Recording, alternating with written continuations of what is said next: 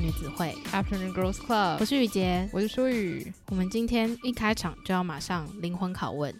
来吧，你满意你的身材吗？我我 我觉得精准一点来讲的话，我会说大概七十趴的时间是满意的，嗯，嗯，可是前提是不能看着镜子太久。嗯，因为我觉得看着镜子太久，我我不太确定，如果今天是，例如说维多利亚的秘密的那个模特儿的话，但是如果我觉得是以市井小民来说，通常你看久了就会有那种内心的恶魔跑出来，嗯，然后可能你就会开始手会乱摸啊，然后想说摸到就是一些地方觉得软软的，在可能就是看自己身体的时候，你会忍不住的去跟一些你可能曾经看过的影像做对比，而且那是一个不是很刻意为之的行为，嗯，就可能例如说你刚。逛完街，或是你刚刚看完网拍好了，然后你非常非常喜欢一件衣服，嗯，可是你喜欢那个衣服，你不只是喜欢那个衣服的样式，你可能喜欢它出现在模特儿上的那个样子，然后出现在某一个场合，或者是那个照片的氛围，那你就会开始想象说，那我穿上去之后，我会长跟它一样吗？是不是我这里好像有点没有什么曲线？那是不是最后看起来就是这边会很平很直？然后就会开始看自己身体的各个角度，是不是没有跟你所想象的那个画面有吻合到，那这个时候就会开始想说啊，对啊，你看为什么就是这么认真了，手臂却还是好像没有我想象中的很紧实，很有、嗯、很有肌肉的感觉，然后就会开始哦，这边好像不够，那边不够，然后呢，接下来就会有一个很极端的想法，想说好，今天去那个健身的时候呢，我一定要很努力的操练我哪一个部分，可是那个就又。有点可怕，因为通常最后的结论就是想说，哎呀，可恶，为什么我这么努力了，却还是没有达到我内心想要的成果？嗯，所以我平常就会尽量避免，不要一直看着镜子，然后思考我自己身体，而是看了之后就觉得说，嗯，不错不错，今天很努力工作了，或者今天很努力运动了，然后呢，就赶快离开那个镜子，然后去做其他的事情，这样子。嗯，对，所以大概是七十趴的时间，我觉得我都还蛮喜欢自己的身体的。那你呢？我觉得是五十五十，嗯，而且我觉得我自己蛮奇妙的是，我会看着镜中的自己，然后知道镜中的自己现在不是自己心中的完美身材，嗯，但是有又有一股声音是啊，可是我都这样子二十几年了，就是也有点对这个身材习惯，然后你其实也已经找到怎么跟这个身材相处，就譬如说怎么找适合自己身形的衣服，怎么让自己在呃穿就是譬如说自己喜欢的衣服形式下，然后又展现出一个自己喜欢的风格，然后。对自己那个时候的自信心一定是往上的嘛，就是你已经知道怎么样搭配衣服，可以让这个身材是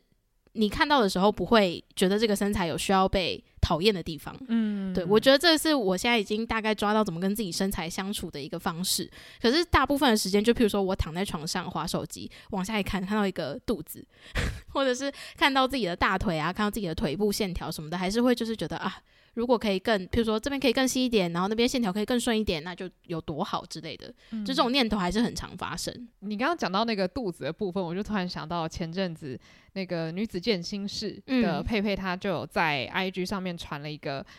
我觉得很有趣的图片，就是我记得好像是他在跟一则茶室的 Joyce 在聊天，然后好像那个 Joyce 就跟他说，就他在健身的时候发现自己肚子有肉肉，然后就觉得很难过。嗯，然后佩佩就跟他讲说，可是不管在就是所谓我们世俗认为的瘦，或是健身再努力的人，其实都会有那个状态，就像是我们吃饱会有那个食物宝宝出现，就是你肚子就会变大，这是一个很自然的现象。可是因为我们人在看自己，或是我至少我们出现在照片的时候，我们会有一个预设，就是我应该长怎样。样，所以在你预设的画面里面，你不会预设说自己是有就是超多层肉这样子，因为想说说我平常看我自己的时候，那边顺顺的啊，但是事实上是我们每个人都会有那个状态，只是我们不愿意去接受。所以当可能假如说有的时候同学侧拍，然后你看到时候想说这不是我，这不是我，这不是我这样，所以你会无法接受。可是那时候佩佩就有讲说，这就是为什么 diet culture 那么可怕，就是因为我们已经习惯看到一个好像我们应该要成为的样子，以至于当我们看到另外一个也是我们真实的样子的时候，会觉得说。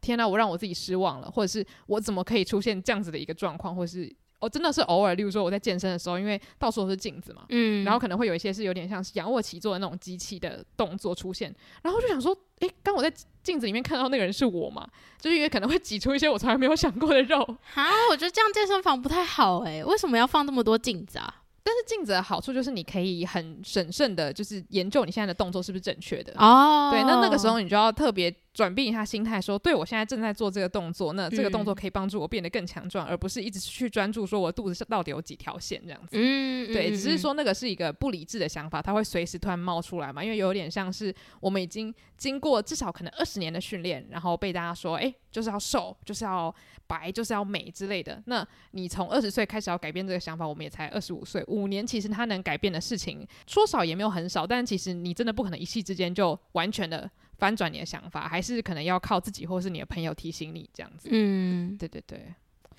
那接下来就是，我觉得我们可以聊一下，因为你刚刚都已经问了一个这么灵魂拷问的问题嘛。嗯。那就是你现在，因为像我们之前好像有一集聊我们的不安全感嘛。嗯。那你觉得从大概两年前到现在，你对于瘦下来之后，或是达到你自己理想身材之后可以做到的事情，这个想法你还是会有吗？还是有，但是变少了？我觉得还是会有，但是有变少。嗯，我不确定是因为什么原因变少，但是我觉得就是还是会有那种，就是觉得说啊，如果我现在瘦下来的话，我就可以穿这件漂亮的衣服，嗯，或者是啊，如果我瘦下来的话，我就可以挑战更多风格，或者是啊，我瘦下来的话，那可能我今天会更有活力的参加某一些场合之类的。嗯，就是我觉得这种想法真的是你很难告诉自己不要这样想，就是因为其实说实在就是。一定还是会有适合你身材尺寸，但是符合你心中想要达成的那个风格的衣服。嗯，就是如果你真的有心的话，其实是可以透过就是上网认真搜寻，然后搭配什么去达成。只是。还是会，就是心里会有一个，就像你刚刚讲的，你因为在网络上看到太多模特儿穿那个样风格的衣服，然后他们呈现的身形是什么样子，所以你会把那个印象刻印在自己的脑袋里面，觉得说，所以如果我要穿那个风格的衣服，我要就是展现这个风格的话，我必须是这样子的身形。好，现在大家可能觉得很抽象。我现在讲的什么样的风格？就是那种比较酷妹的风格。嗯嗯，就譬如说，其实我最近我很想买皮外套，可是我现在都还没有找到一个真的适合我的皮外套，因为皮外套真的是需要试穿，然后加上就是我自己是对自己的下半身比较没有安全感，所以我呃买外套通常都喜欢买就是比较长的外套，我很少买就是没有办法盖住我屁股的那种长度的外套。就是在我研究皮外套的时候，就发现皮外套是一个要穿修身才会好看的，就是它可能要刚好。符合你的 size，就是譬如说肩线是刚好就是落在你的肩膀上，然后袖子长度也刚刚好，然后它的那个衣摆的下围就是刚好可以遮住可能你一半以上的屁股就好了，就是它不用遮到你的大腿之类的，不然可能会过于宽松。就是我对于我希望拥有的那个皮外套已经有一个非常明确的想象，可是。我看到的模特儿，他们的下半身都是非常纤细、很修长的，所以他们穿那样子修身的皮外套就是非常的好看。但是我就发现，就是当我去试穿那些皮外套的时候，我就会觉得我的下半身好像被放大了，嗯，就是上面很修身、很好看，可是我的下半身怎么可以这么放大的感觉？然后加上我又喜欢穿比较宽松的裤子，所以就是在这些视觉冲击之下，就会一直让我自己告诉自己说啊，我如果想要穿皮外套，我想要有那样子风格的话，我的身材可能还是需要再就是更瘦一点，嗯，才会比较适合这样。完全懂，而且我突然想到，就是虽然我觉得我从高中到现在，我对于身材的想象已经改变非常多了，就是我现在已经不会去把一个跟我身材不一样的人当做是我的目标，因为其实很多时候那个是不可能的，因为你们的一开始原厂设定就不一样。但是我发现，就我高中的时候，其实会有一阵子把李孝利的照片就是当做我的手机桌布这样。哎、欸，我有一阵子把 Jessie 的照片当做我的手机桌布。天哪，这都是跟我们内建的那个原厂设定差超多两个人。因为我觉得 Jessie 的身材就是很完美啊，嗯、就是该紧的地方紧，然后该挺的地方挺。然后像李孝利就是有点扁身，嗯，对，然后她就是扁身，然后又很有肌肉的那种性感美女，比较骨感，但是有肉。对对对，然后我就不是扁身，所以一个算是比较偏原生的人去看扁身，你永远都会觉得自己不够扁，嗯。可是那是一个你真的是要回去你妈妈的那个就是子宫重新出生才有可能达成的一个梦想。所以我觉得我高中的时候，对于我自己其他部分都还好，因为小时候可能就已经被讲说就是肚子有肉，那已经是真的太久了。但是因为高中的时候你会开始发展一些年女性特质，嗯，然后再加上就是你知道，通常比较明显的地方可能就是胸部跟屁股，嗯，我那时候就有一点无法接受，就是为什么我的屁股比较开始变得比较圆，就是你知道，一开始会有看呐，会有腰身，然后有屁股这样子。嗯，可是你知道以前穿那种高中的那种运动服，你就会觉得说奇怪，为什么屁股这边有点紧？就是你会开始很排斥那种所谓的曲线，因为你会觉得。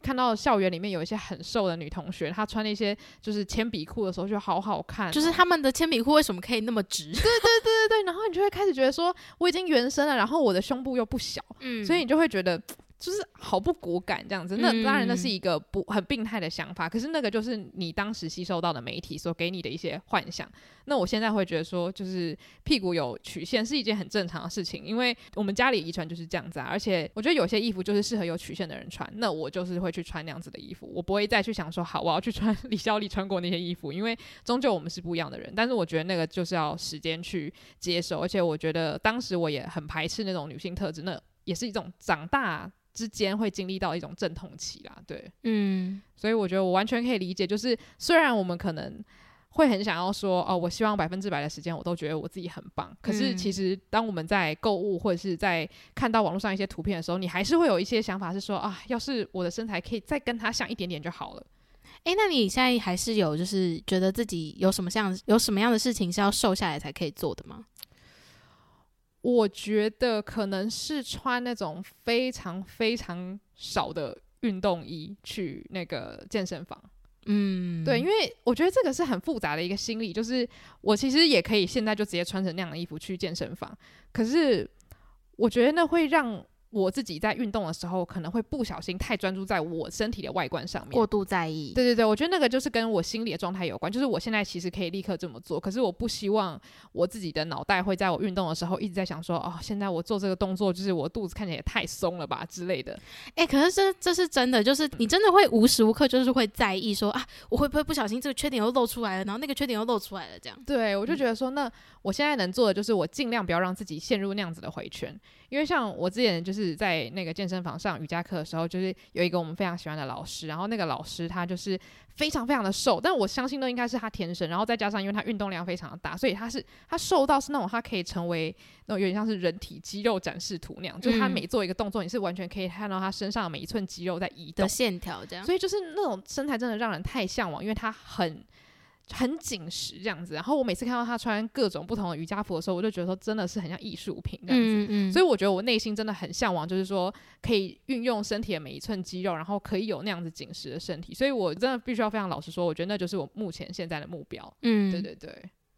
但是我觉得，就是目前还是会希望说，把心态调整成我先做，然后不要对自己的身体有任何期望，希望说身体可以先发挥它的潜能。那我们再来想说，我接下来想要达到什么样子的身材目标，这样子。嗯，就其实有一点像是大家，因为现在如果大家开始要健身，一定就会可能会。跟别人聊到说，哎、欸，我最近有在健身，或者是会可能因为你想要买一些健身相关的服饰，一定会聊到这相关的话题。嗯，然后老实讲，就我我先说我没有在健身，但就是有的时候，就是如果你听到一个人跟你说他有在健身的时候，你真的会马上不小心联想到，想说，哎、欸，那他的身材跟之前有什么样的改变吗？对对对对，就你没你没有办法。就是很直观的觉得说，哦，他现在的身体是不是因为健身，然后可以做到以前没有做到的事情？而是你会马上联想到说，那他的身材有什么具体的改变？他手臂有比较细吗？他的肚子真的有不见吗？他的脚比较紧实吗？就是你会用你现在看到的，就是外观非常表象的东西去评价说，他这个健身是不是有效的？对，嗯。所以我觉得，因为以前我自己也会有这样的想法，因为我以前就是其实没有太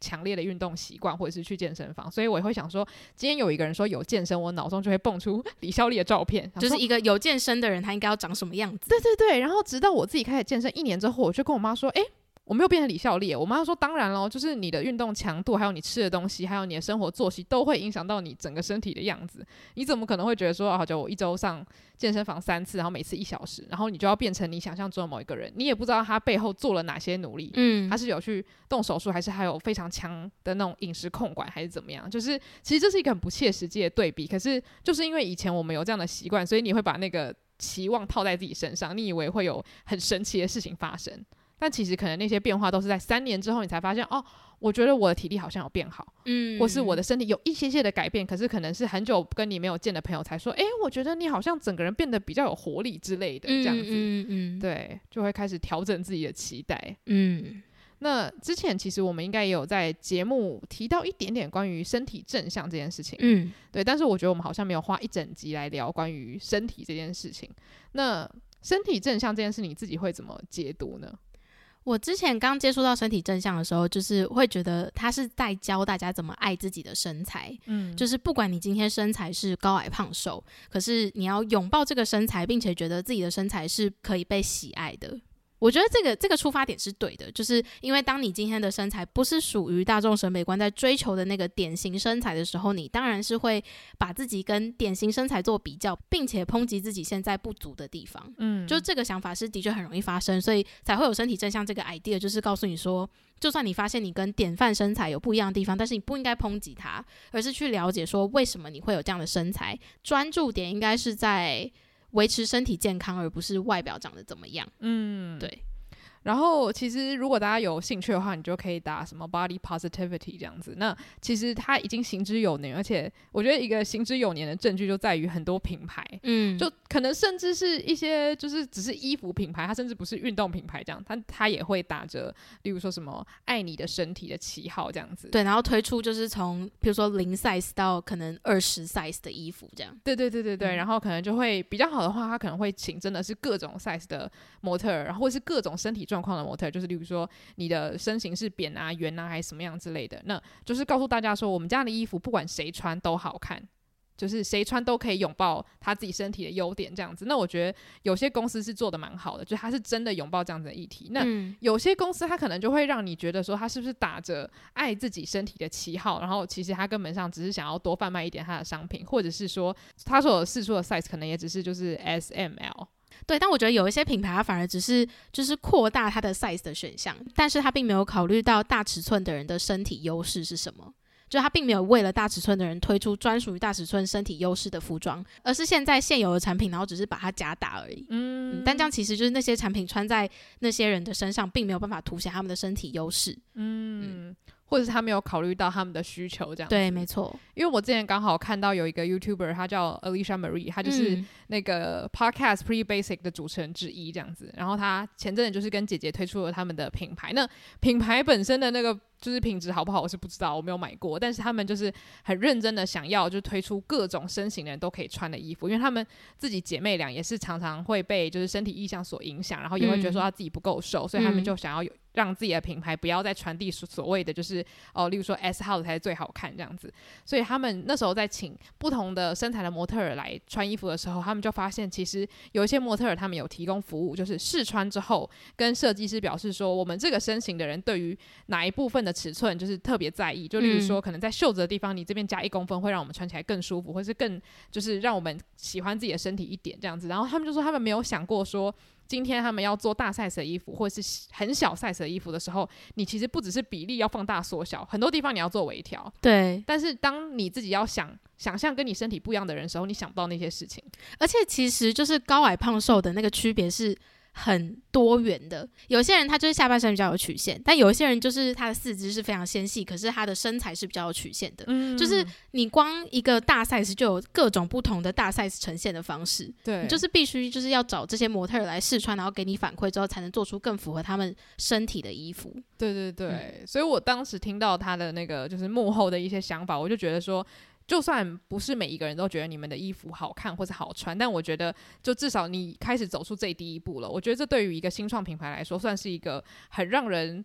就是很想要给他们鼓励的一件事情啦。我觉得要是越来越多服装品牌愿意这么做的话，我相信可能也会越来越多人对自己的身材感到满意。嗯，对，因为像目前我自己喜欢的衣服，百分之八十他们的模特儿都是跟我身材其实不太一样的女生。嗯，所以有时候我必须要用幻想的方式幻想说，嗯，这个东西在我身上到底会是什么样的形状？因为很多时候你拿到然后穿到你身上，你会吓到，你就想说，等下这这跟我想象也差太多了吧？因为我自己肩膀比较宽，所以有时候穿上某些衣服，那个肩线是在里面的，而且还有一些。些就是模特儿喜欢找比较高的，嗯，可是高的人穿衣服就是他比较容易把肩线撑得好看，嗯，但是就是我们这种亚洲身形的女生就是偏娇小嘛，那娇小的人如果再买到比较大 size 的，其实是很难怎么讲，就是那个那个比例穿起来就是不对。嗯，就是感觉很像偷穿妈妈的衣服的那种感觉。对，我前阵子才刚好买一件是韩国的裤子，但是韩国最近好像有很爱找一些就是一百七十公分左右的 model 来穿衣服的这个习惯，尤其是一些比较酷的衣服，比较中性的衣服。嗯，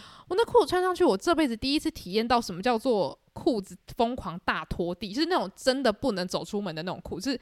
你走出门大概还有十五公分是在地上的这样子。然后后来我就是要自己用缝纫的方式把那个裤子改成是我可以穿的样子。只是我那时候真的我吓得不轻，你知道，我想说也太大件了吧？对，因为我我其实就是购买牛仔裤多年下来的经验，就发现就是牛仔裤公司他们的 size 就是如果要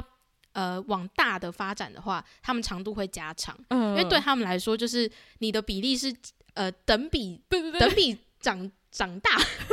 就是你，你比较娇小的话，那你的身材可能就是比较纤细；呃、那你比较高大的话，那你身材可能就是比较有曲线。他们是用这个逻辑在设计他们的衣服以及他们的版型，所以就是每次我如果要买到适合我牛仔裤，我的裤子都是拖地到不行，就是一定要就是回来，然后请我妈再帮我呃，譬如说重新剪裁，然后裁缝这样子。可是就是说实话。家里面的技术，当然我妈妈愿意帮我改，是就是真的很感谢她，然后她也改的非常好。可是不是每个人都有这样的机会可以找到人改嘛？嗯、然后也不是每个人都可以改的像是原厂出的那个裤管，就是设有设计过的这么好看。所以我就觉得，就是最近其实近几年很多厂牌都有出那种 petite，嗯，那我就觉得 petite 很棒，因为它就是有考虑到娇小的女生，也是有各种身形娇小的女生这个选项。嗯，嗯对。而且后来我就会发现说，就是有有的时候台湾的品牌会比较注意亚洲人真正的身形，不是说一百七十公分以上不是亚洲人，而是我觉得很多韩国品牌它为了品牌形象，他会去请一些就是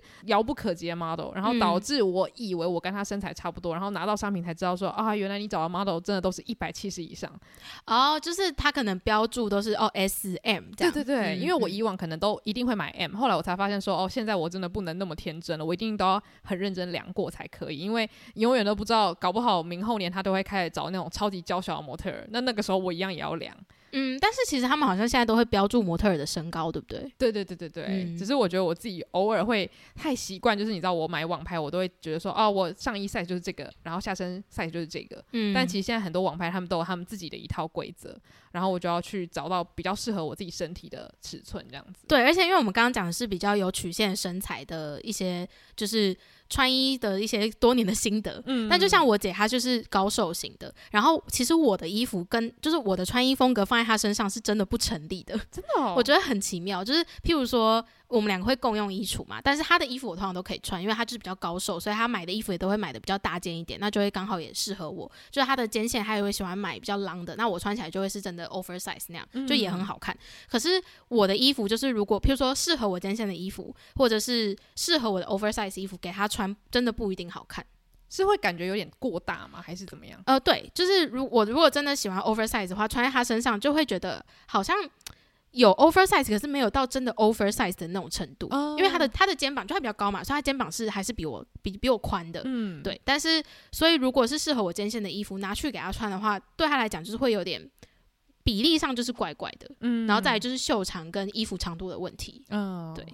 所以我觉得，就是讲到身材，其实我觉得跟穿衣服是密不可分的啦。因为很多时候我们会注意到自己身材有的变化，也是因为你穿了衣服，然后发现跟你想象不一样，或是跟两年前不一样，都有可能。对，就是尤其是裤子的松紧啊，衣服的松紧，都会影响我们自己的心情。其实不要讲两年前，真的每一个月都会感觉到身体的 不一样。对，对，对，所以我觉得身体意向这种东西是一直都需要去。就是时常的提醒自己不要被它束缚，这样子哦。而且我觉得女就是身为女性，我有一个很困扰的点，就是每个月都会有月经，然后月经前后非常容易胀气这件事情，嗯，超级困扰我的，因为它就是让会让我顿时对自己的身材觉得天哪，我怎么可以身形看起来这么糟糕？嗯，特别是就是我现在很喜欢穿一些高腰的裤子，所以高腰的裤子就让我的下腹部非常的明显。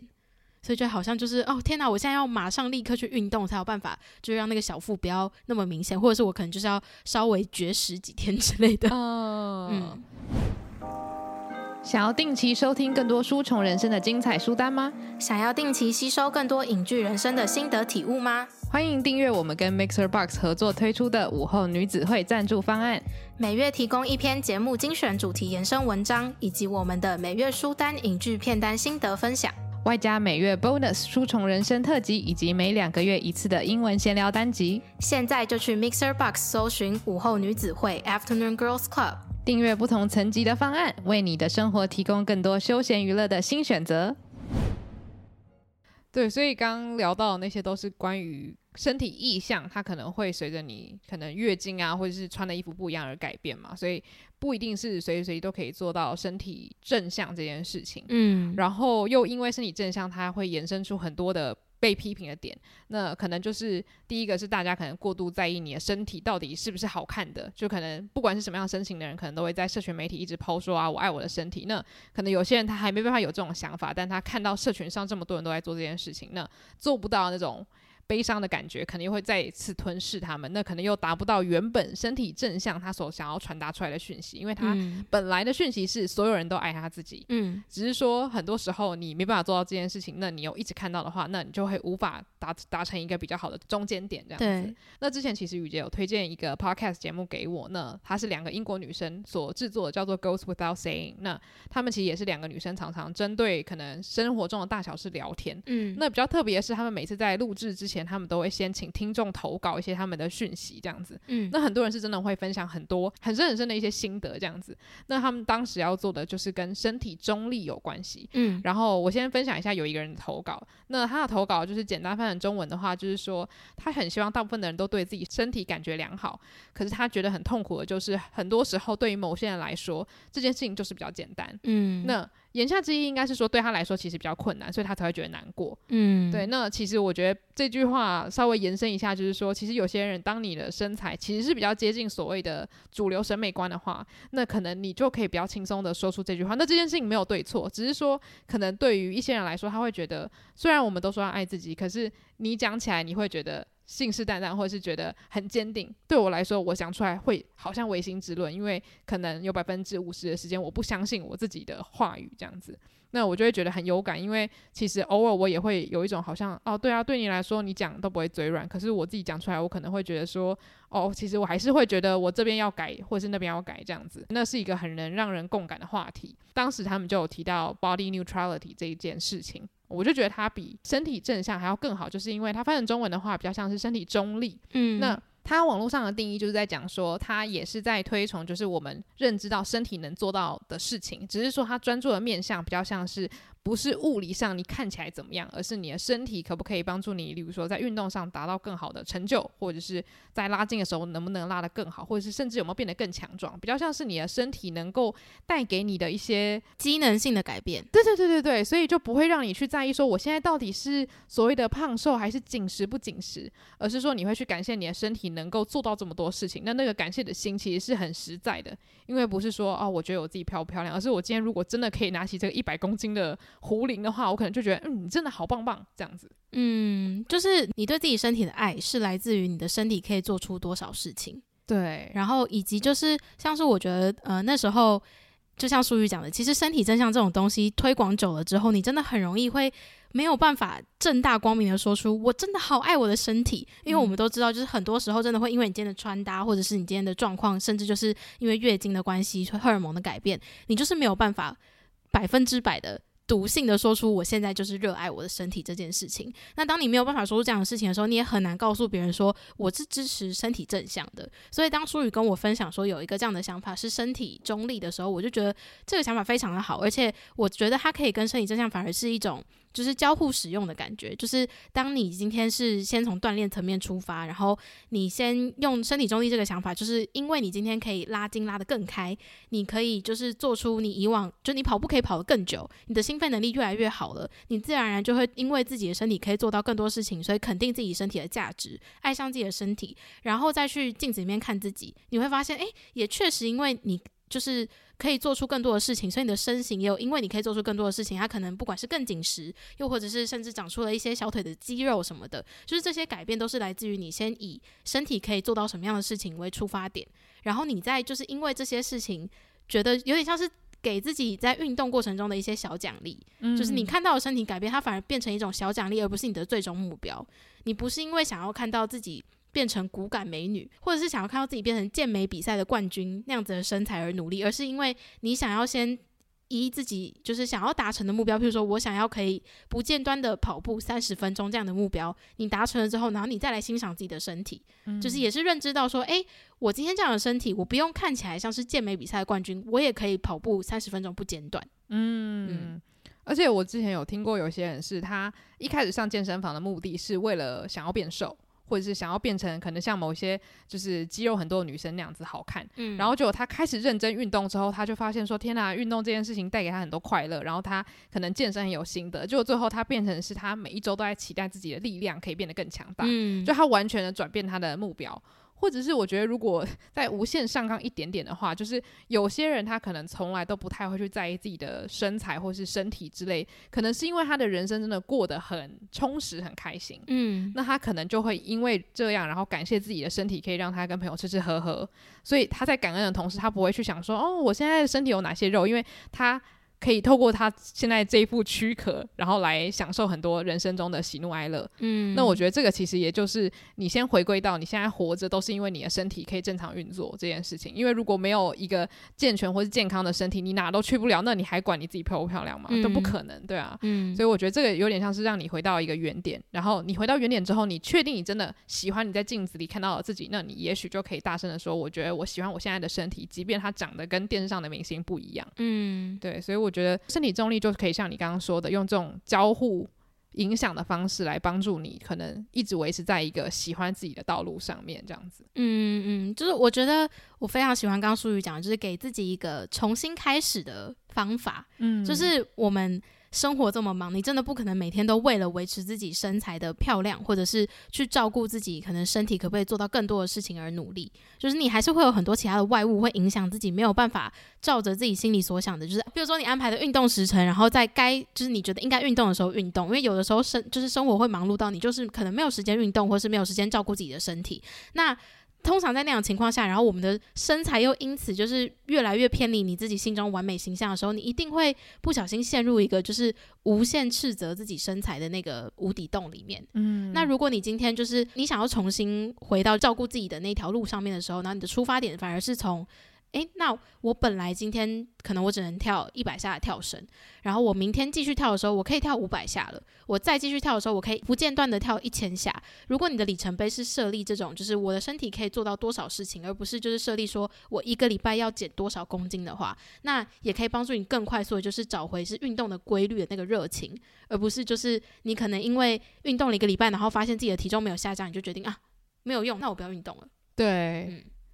所以就是，我觉得有在运动的人应该会特别有感，尤其是假如说你连续一个礼拜有做有氧或者甚至是重训，其实身体是不会骗人的。嗯。但可能身形上你觉得完全没有改变，所以你会觉得说，嗯，就是我被欺骗了。但是其实你身形的变化，第一个跟荷尔蒙可能也会跟你的作息啊、吃的东西有关系。可是如果你的体力是你真的有在锻炼的话，你不可能说你认真锻炼，然后身体完全没有变强壮，这应该通常不太可能啦。就是说，其实它是一个你没办法偷鸡摸狗就达成的里程碑。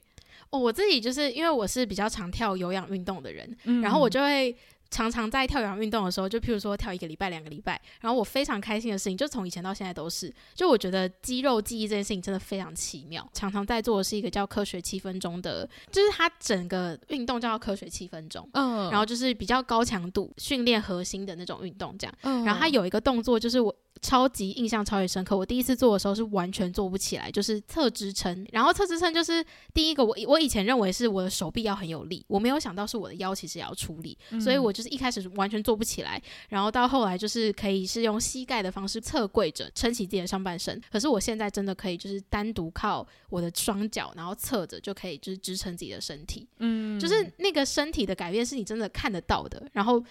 我的身形真的有因为我会做这个动作有什么特别的改变吗？其实是没有的。可是当我在做的当下，我非常明显的感觉到我有在使用哪一块肌肉，以及那个肌肉是真的有在用力，就是努力的发功 的那种感觉。对，然后我就觉得就是那个那个成就感真的还蛮大的。然后还有就是譬如说，呃，我在跳一个固定的有氧操的时候，然后我我发现我做完一个动作，我马上就知道下一个动作要做什么的那个肌肉记忆，我也觉得很有趣。嗯。嗯而且就是那个快乐是很实在的，不是因为你今天觉得自己穿这件裤子很好看，然后下一次换一个紧裤子就觉得，哎、欸，我立刻变丑，或者我立刻变得怎么样这样子。嗯、因为你做得到就是做得到，那你的那个家长就不会因为任何外在的事情而影响说，哎、欸，我对自己的价值有别的理解这样子。但是就是如果你一阵子不运动，然后你发现自己做不到的时候，还是会难过啦。嗯，就是想说啊，我之前努力有点白费了这样。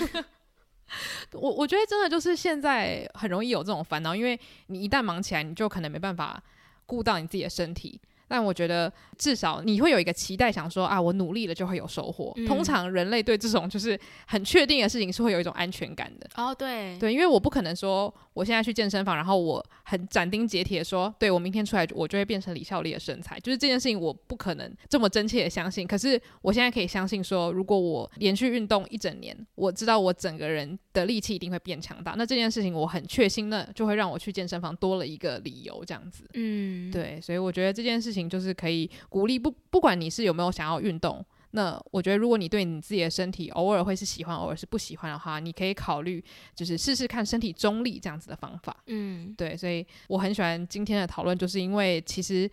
大部分的时候，我们在购物啊，或者在街上看电视啊、电影什么之类的，你都会一定会被里面的身体形象给影响。嗯、那无论你是觉得什么样的身形好看，你可能都会有一个预期心理，说我希望有一天我可以变成那样。嗯。可是，在变成那样的过程中，你总不会是想要用很悲伤的心态看待自己，都还是会希望，无论我现在身体是什么样子，我都希望想要找到一个办法可以喜欢镜中的我，嗯、靠着身体中立，比较可以用感恩的心去觉得说，无论你现在是有肉还是没有肉。你都是很棒，因为我现在可以出门录音，或者我现在可以出门去健身房，那都是因为我的身体在很努力的做好他的工作，这样子比较容易可以回到那个感恩的原点。去出发这样子，嗯嗯，对，好，那所以今天差不多聊身体意向跟身体正向，还有身体中立，聊到这边。那我想要问雨杰，就是你录完这一集，你自己的想法是什么？我以前在身体正向这个观念刚出现的时候，你就真的很容易被那个过于正向的感觉框架住，就是你会觉得自己不能讨厌自己的身体，嗯、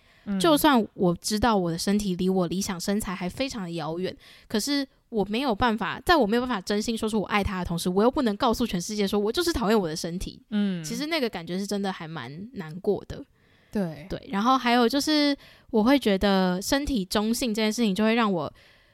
比较能够客观的看待自己的身体之外，我也不会强加自己的审美观在别人的身上。就是因为我我必须说，就是现在很多，譬如说我们在看论坛的时候，常常会看到一些呃有曲线的女生，她们可能会分享一些自己的穿搭照，然后下面的留言一定会出现一个留言，就是你要不要先考虑减肥？嗯，你要不要考虑过着比较健康的生活，或是考考虑去健身？然后看到的时候，我真的会有点难过，就是觉得说，为什么你要觉得一定要健身才是健康的呢？为什么你要觉得？哪一种身材的人，他才是他才是健康的，他才能够就是这样子大声的告诉世界说，我爱我自己的身材，这样。而且，其实我觉得会说出这句话的人，他应该是没有认识很多非常瘦的人。因为如果你身边有一些非常非常瘦的朋友，有些人他可能是受到消化疾病的影响，嗯，就是他没有办法很好的吸收营养，所以他才变得那么瘦。那可能某一方面来说，他们得到的好处是不会有人去说，哎，你是不是过重？你是不是要减肥？可是另外一方面来说，他们想要改善的可能是他们吸收的问题，他们甚至不介意可以多长点肉。嗯，那今天你这样子说的话，是不是其实？你你就误解了很多人身体的状况，嗯，甚至是说你看到一个可能他明明是很认真在健身的人，然后你却指控他说他过着一个不健康的生活，嗯，我觉得这其实就是一个很伤人的事情，对，而且也显示出你对于这个世界太过不了解吗？